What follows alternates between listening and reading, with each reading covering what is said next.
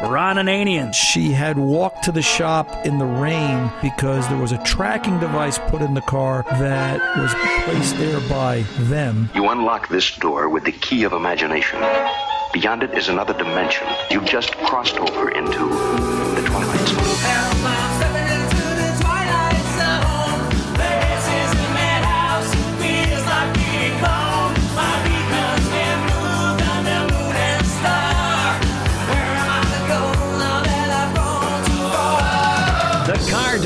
Here comes this red Ford Fusion with two flat tires on the right side. I mean, completely shredded, just nothing left. And the tire is now wrapping itself up under the wheelhouse, so it kind of lifts the car up about, you know, eight inches, so it's clump, clump. Welcome to the radio home of Ron Ananian, the Car Doctor. Since 1991, this is where car owners the world over turn to for their definitive opinion on automotive repair.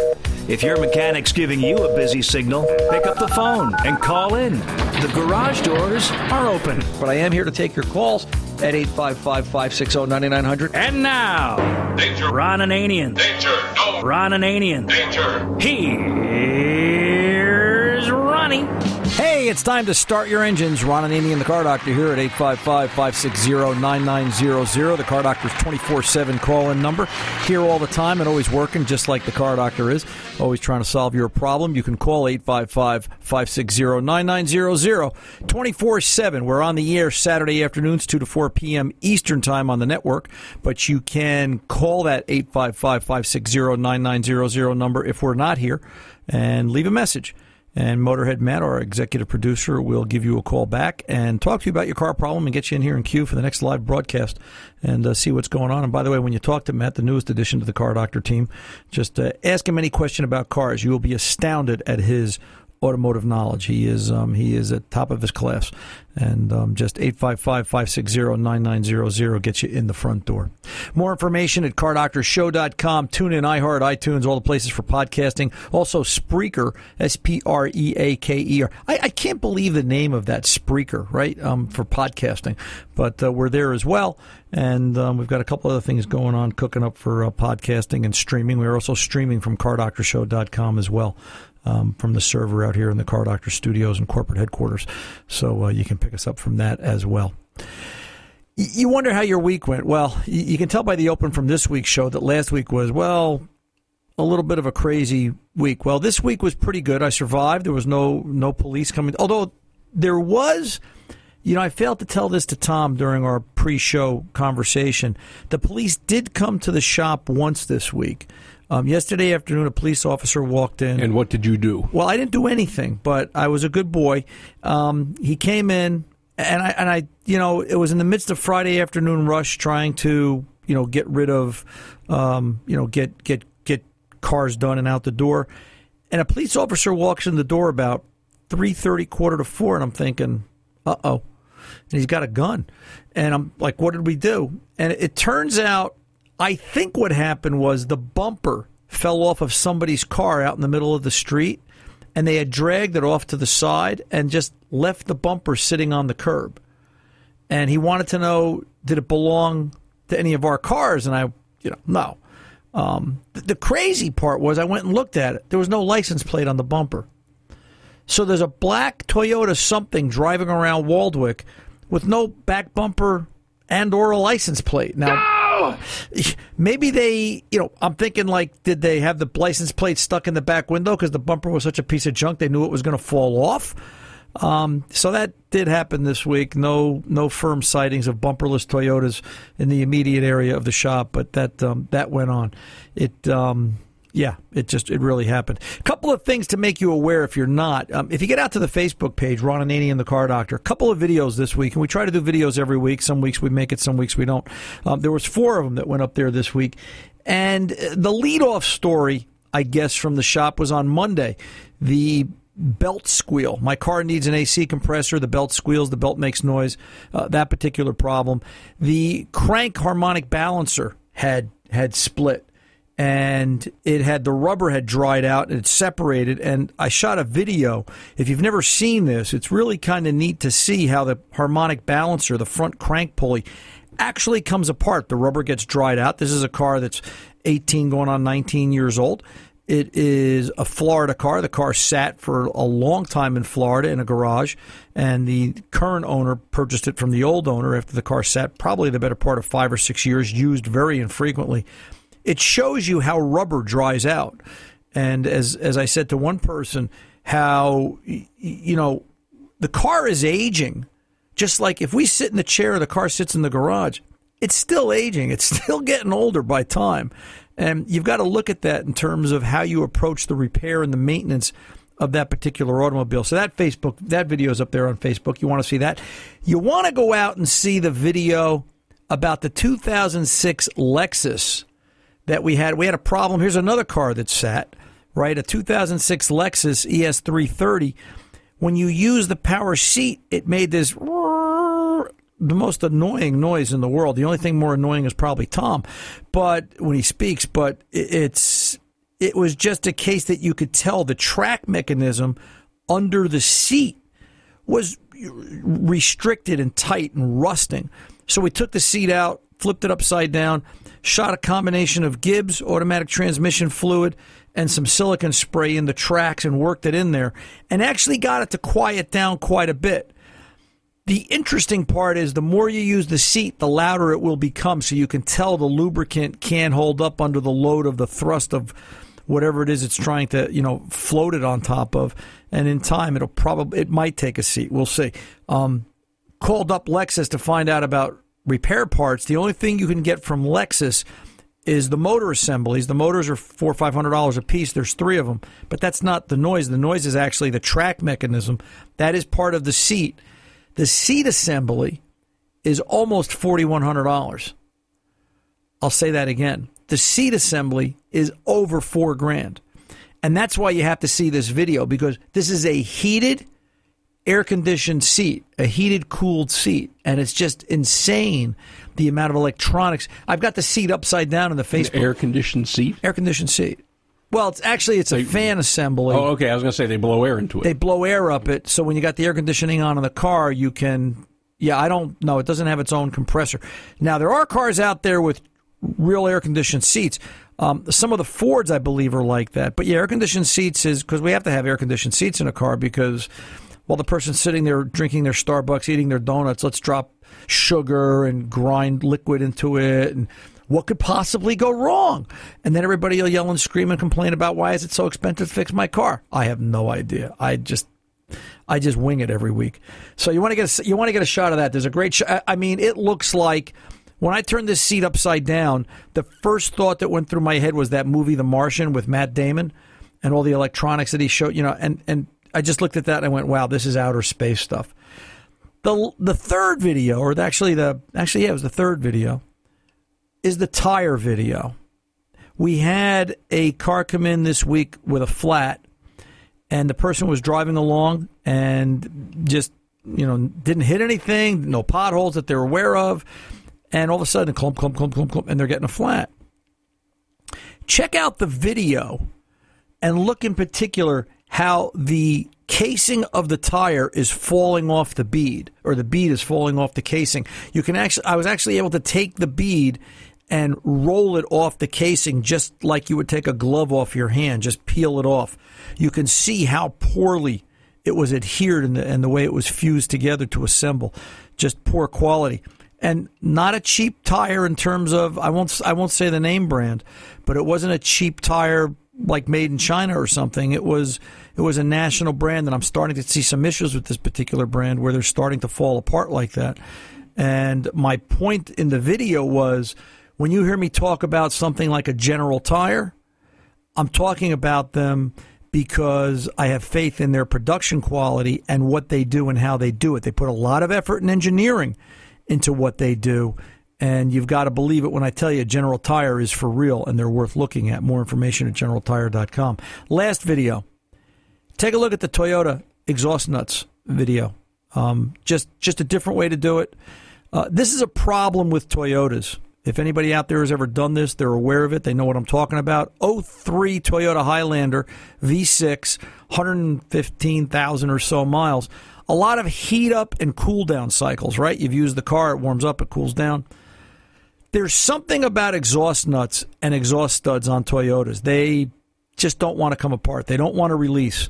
And the way Toyota makes the nuts, it's like it's like a pinch nut. And I guess because they're putting them on in the factory and probably within the first couple thousand miles or the first couple of years, I should say it like that, they probably come apart fairly easily. But after they've been through several thousand cool down and heat up cycles and uh, so many miles, the lock nuts are actually adhered to the studs to the point that, and no lubricant, nothing will free them up.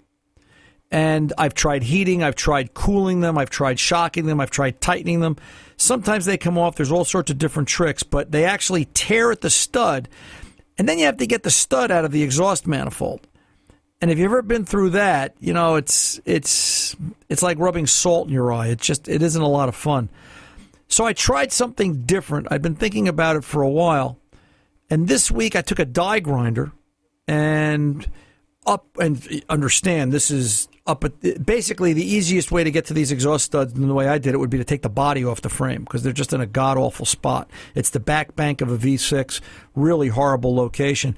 And I took the die grinder and I very gently went down the nut a couple of times until I just saw it kiss through the threads of the stud, stopped, took out my 24 inch air chisel bit, and gave it a little tap, split the nut, and I was able to walk it off. Minor damage to the stud, little little bit of a scrape. Able to take a die, clean up the threads, put it together, done down the road. Time consuming, but I didn't break the stud, and I was able to replace the exhaust system um, a lot less problematic and a, a lot less costly than if uh, the stud had broken in the manifold. So, just some instructional videos, just informational stuff that we put up there on the Facebook page, things that you want to see, um, because I think it pertains to you. You're all in that same particular situation, and some of it's just technology. I think you just have to look at the technology that's there. But in any event, that's for you to see. Um, this week, next week, whatever, it's up on the Ron and the Car Doctor page. Phone number is 855 560 9900. Oh, one last thing. We are giving away a Wix diecast car this week a uh, 70, 70 or 75th anniversary um, model uh, uh, Ford 39, 39 Ford, I'm sorry, 39 Ford Coupe diecast car from the folks over at Wix Filters, more at wixfilters.com. So you want to stay tuned for that. Motorhead Matt is the official judge, so be nice to Matt when you talk to him, and um, we'll kind of go from there. Let's pull over, Tom. Let's pull over and take a pause. I'm Ron Ananian, the car doctor. We'll be back right after this to kick the garage doors wide open. It's one small step for man one giant leap for Ron Ananian. First gear, it's alright. Second gear, a lean right. Third gear, hang on tight. Welcome back. Ron Ananian, the car doctor, 855 560 9900. That's right. It's 48 years ago this week we landed on the moon. Uh, gee, it seems like yesterday. And I remember where I remember where I was too. I was at summer camp. They had sent me away to summer camp because I was probably so annoying. I was 11 or 12. I think I was 12. And I remember sitting in the, you know, in the main mess tent, uh, the cafeteria, whatever the heck they called it. And uh, they had set up a giant slide screen, and somehow they put it. Up. And I still remember watching him walk down the, the, the, the lem as he stepped on the moon. I didn't realize what it was really all about at 12. You, how could you? But um, you know what a what a what a monumental task. And we were talking about this before the show about how ridiculous is it people you know we never landed on the moon. Um, yeah, it's like come on. I, my my grandmother on my mother's side was one of those people. It's like come on, really? Yeah, I I, I don't get it because I, I think by now I don't think the secret could have been kept that well. Uh, you know, if it, if it really didn't happen. Well, I was telling you, I was reading an article this morning. Somebody had put out a um, a sarcastic article that said that NASA had hired Stanley Kubrick to, to do all the all the moon landing shots and all the moon landing video. And matter of fact, NASA recently came back from the moon with pictures of the Stanley Kubrick sets because he was such a perfectionist. He wanted them all to be on location because the lighting was better. and that would make sense. Let's go over and open the phones, Tom. Let's go over to David in Iowa, 1960 El Camino. David, welcome to the Car Doctor, sir. How can I help? Yeah. Uh, hey, thanks for taking my call, Ron. You're that, welcome. Uh, that moon thing is, uh, you know, the old song "Flying to the Moon." Yeah. Uh, I think it come true, didn't it? Hey, It anyway, sure did. I got Yes, sir. I got a couple of sixty El Caminos, and uh, does that make us an antique? Uh, it sure does. Yeah, Antique is 25 years or older. Yep.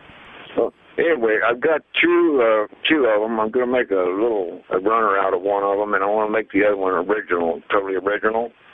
Uh, I've got the uh, Power Glide. Uh, the other one doesn't have the transmission in it, uh, but I was wondering is. Uh, one guy told me a long time ago. He said, "David," he says, "I can make that uh, hot little uh, that transmission guy." He said, "I can put some heavy duty collectors in that baby." I, said, that's what David, did we lose David? His What- cell phone may have gone bye bye. His cell phone went bye bye. Um, David, are you there? David going once. David going twice. David going three times. I think David's gone.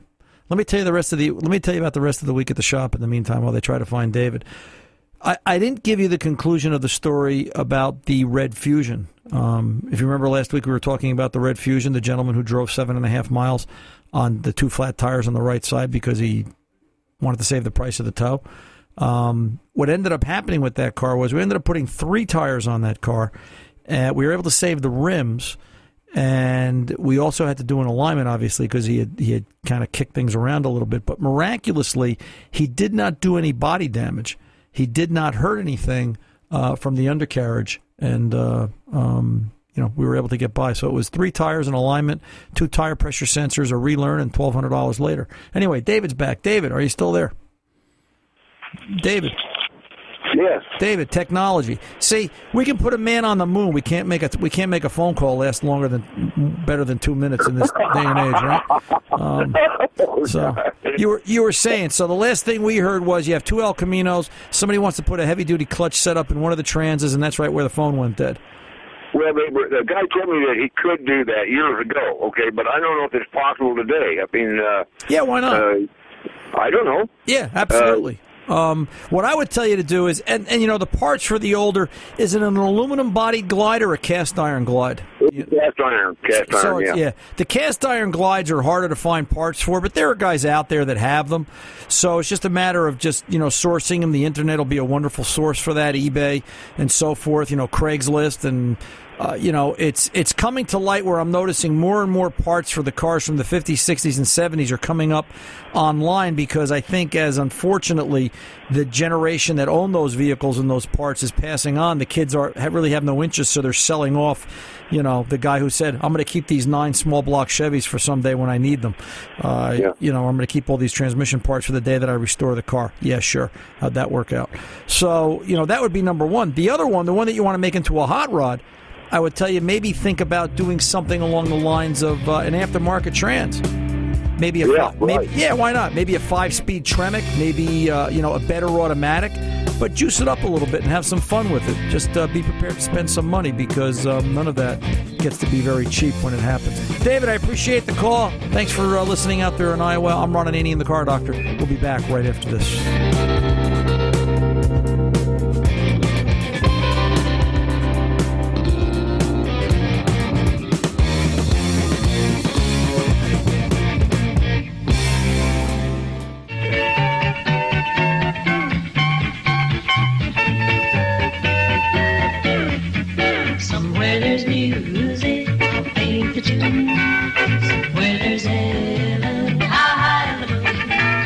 Back. Ron Ananian, the Car Doctor, at 855-560-9900. Let's go over and talk to John in New Jersey, 2015 Mustang, and some tire issues. John, welcome to the Car Doctor, sir. How can I help?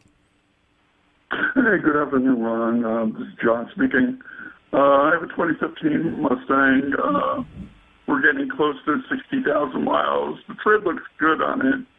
Uh, I was just wondering, I do a lot of traveling into the city, uh, into Jersey City, and I also uh, drive the turnpike uh, coming up pretty soon uh, on a regular basis because I work with a program down in uh, Central Jersey, Office 7A. I was just wondering uh, when, you know, I should be preparing myself for four tires on this Mustang. You know, John, it's amazing how long tires last on some of the cars today.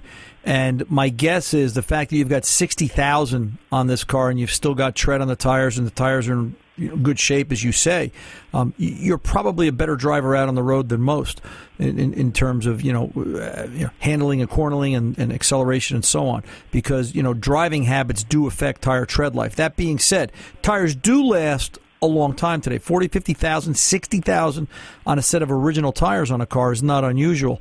I would think probably somewhere in the next 10,000 without seeing the car off the top of my head. I've got to think somewhere in the next 10,000 uh, you know, you're probably going to be coming due for tires.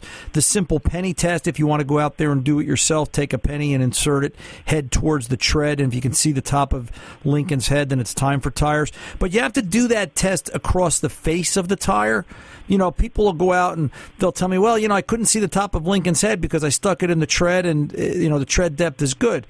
Yeah, but you only did it in one spot. You know, the outer edge that's bald, that counts too. So, you know, you've got to do it across all five or six ribs and, and see how it measures and stacks up. You know, the other thing to always consider, and it doesn't necessarily apply in your case because it's a 2015, is tire age. All right. If if this were a tire, you know, if this car was a 2011 or a 2012, you're five going on six years old, somewhere around the seven eight year mark, we're starting to see tires because of birth date. You you want to really take them off the car. We had a Lincoln in the shop this week, an 88 Lincoln Town Car, and here's an extreme example.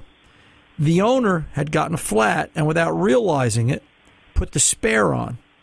I looked at the spare. You want to guess how old the spare was? Original. 1988, Yeah, probably. 1988. When I figured out the date code, the tire was made February of 1988. So the tire's is as old as the car. When we put four tires on the car, we tossed the spare and took one of the existing tires that were only a couple of years old. It had a little bit of tread left. It was good enough for a spare. We made that as spare. So, you know, that's that's that's an extreme case. When you go out to choose tires for the Mustang, you know, to to you know what brand, how do we want to look? I'm sure you know if you get a chance, go out. and If I'm sure you have the time, go out and look on Facebook. Go look at the video of the tire that came apart, the shredded tire up on. Uh, I have seen that already. Okay, and the way the casing came apart, and that's that's an example of, you know, if if we ever wrote a book about how not to make a tire, that's that's really a classic example of what not to do in the way that it was bonded together, and that's the second time I've seen this brand do that. So it's it's making me question just how good a brand it really is. And um, it wasn't a it was a cheap tire, but it wasn't a cheap offshore China tire. It was you know a national name brand that uh, we all know and, and and have heard of.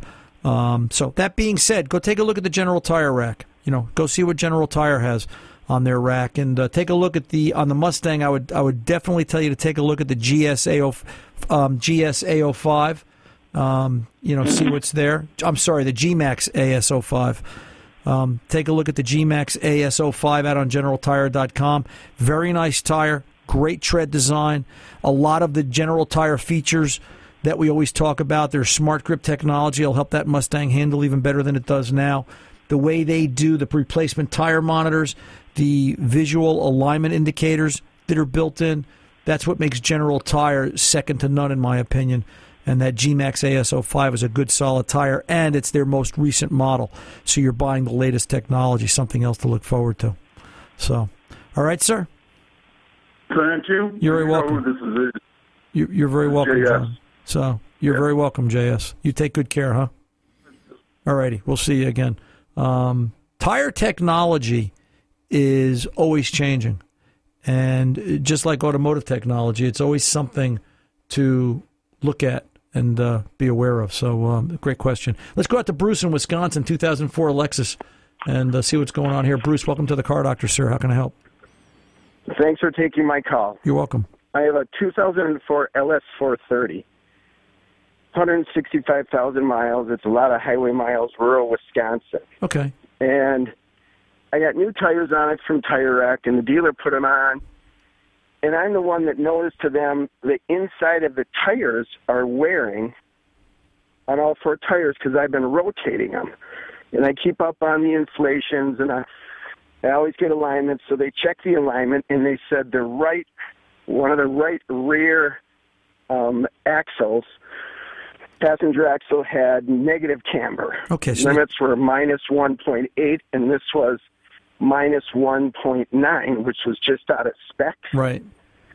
So they just said, well, just keep rotating your tires. There's nothing we can do. The um, the alignment, the uh, camber isn't adjustable.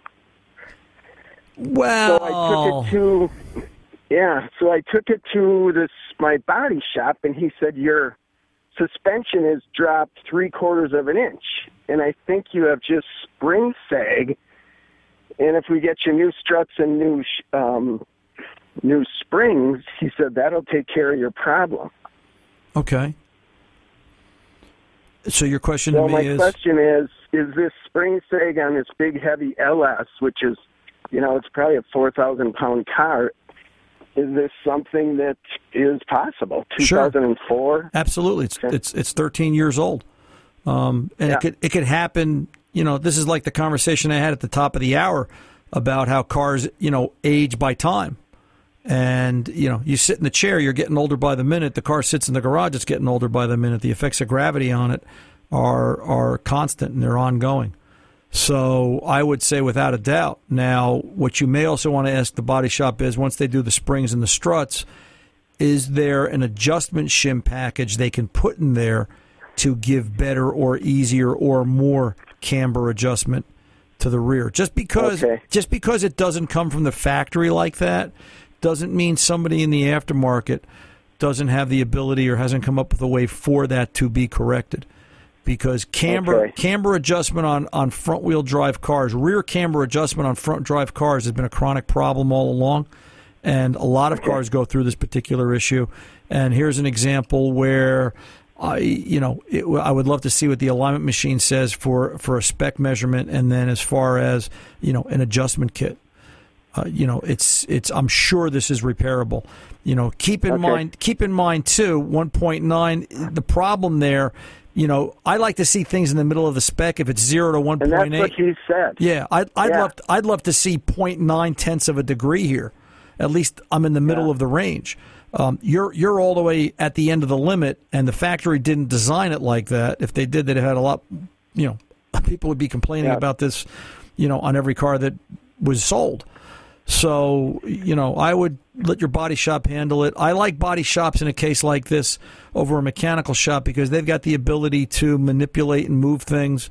And they've, you know, after the car got in an accident and they had to straighten it out and put it back to factory spec, trust me, the body shop's got a better shot of doing it than a dealership that just wants to sell tires and hang wheel alignment heads. All right, You so know, I was kind of discouraged that I had to show them that the tires were wearing, where they would have just keep rotating it till to oblivion till this I was getting vibration, and then I would have needed new tires. But otherwise, I've had two of these, a quarter million miles, two wheel bearings. That's it. Right. So if I got to put a little money into it, it's not a big deal to drive Right. it to two hundred fifty thousand miles. Sure, absolutely. And I think that just comes under the heading, Bruce, of, you know, I had someone, what was I working on this week? I was working on something this week, and the customer couldn't thank me enough for doing the job. And I, listen, it's part of the job. It's what I'm supposed to do. I'm supposed to fix the car. And, uh, you know, I don't know what it is in the last 10 months, a year. It seems like the cars and the customers and the problems walking through the door, they're just like thrilled to be there. And I'm, uh, you know, the comments I'm getting, it's like there's just less and less people out there trying to really do the job correctly. And I'm not saying we're the only ones, but you know, calls like yours and comments that I get from customers makes me think that um, you know we're kind of riding a doomed elephant here. It's just it's just going nowhere because uh, that next generation isn't really repairing these cars, and I question it. I'm not saying it's true, but I do question it. It's in the back of my mind. Bruce, I got to go. The clock's going to take me. I appreciate the call. If you have any other further issues, drop me a line, ron at cardoctorshow.com, and I'll be glad to help you any way that I can. 855 560 9900. The Car Doctor's coming back right after this.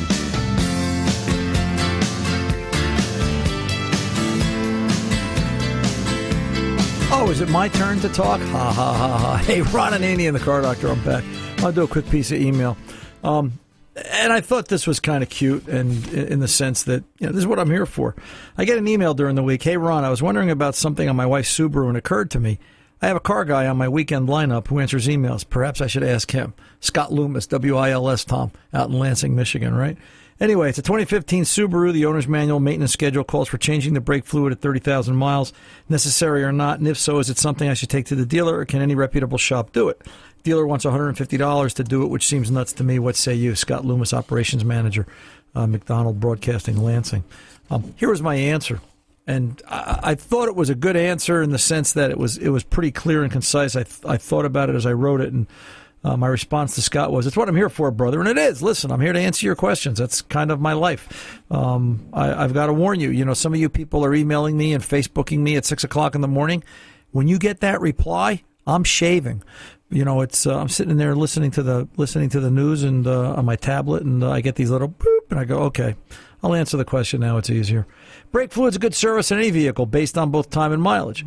Brake fluid by chemical makeup attracts moisture to it, which it does.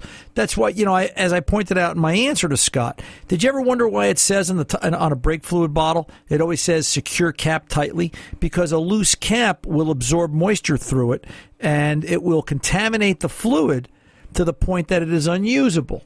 All right? There are a couple of theories about how much you know, depending on who you ask, I believe two to three percent a year, meaning that a three-year-old car can have up to almost ten percent brake fluid displacement by moisture.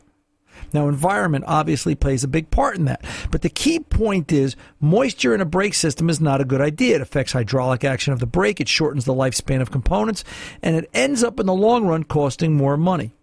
So I pointed out to Scott and I point out to you look at the color of your brake fluid.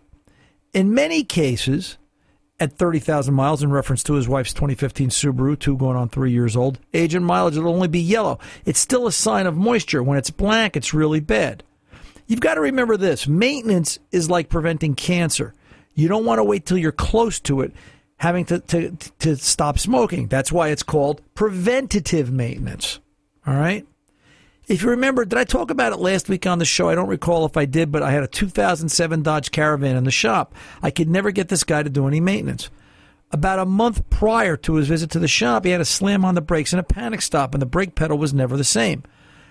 He brought it in. I had to replace the master. There was so much crud in the bore of the master that he overrode overrode the the uh, the piston seal past it and ruptured it. Had to put a master in it. The pedal still wasn't 100%.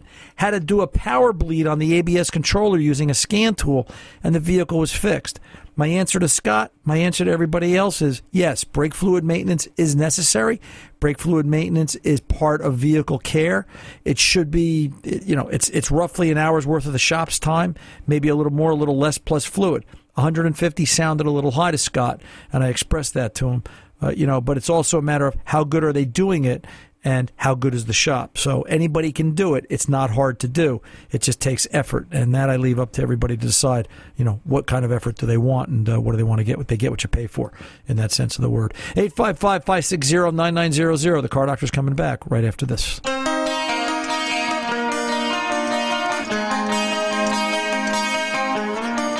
The Car Doctor. Welcome back. Ananian, the car doctor, kind of winding it down this hour at 855 560 9900. You know, I'm a car guy. And I've, got to tell you a real quick funny story.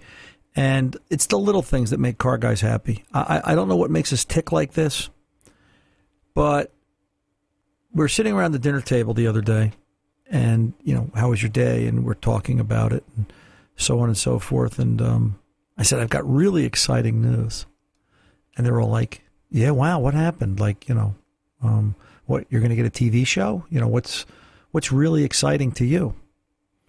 I said, "Look at this," and I pulled out a box that I brought into the kitchen.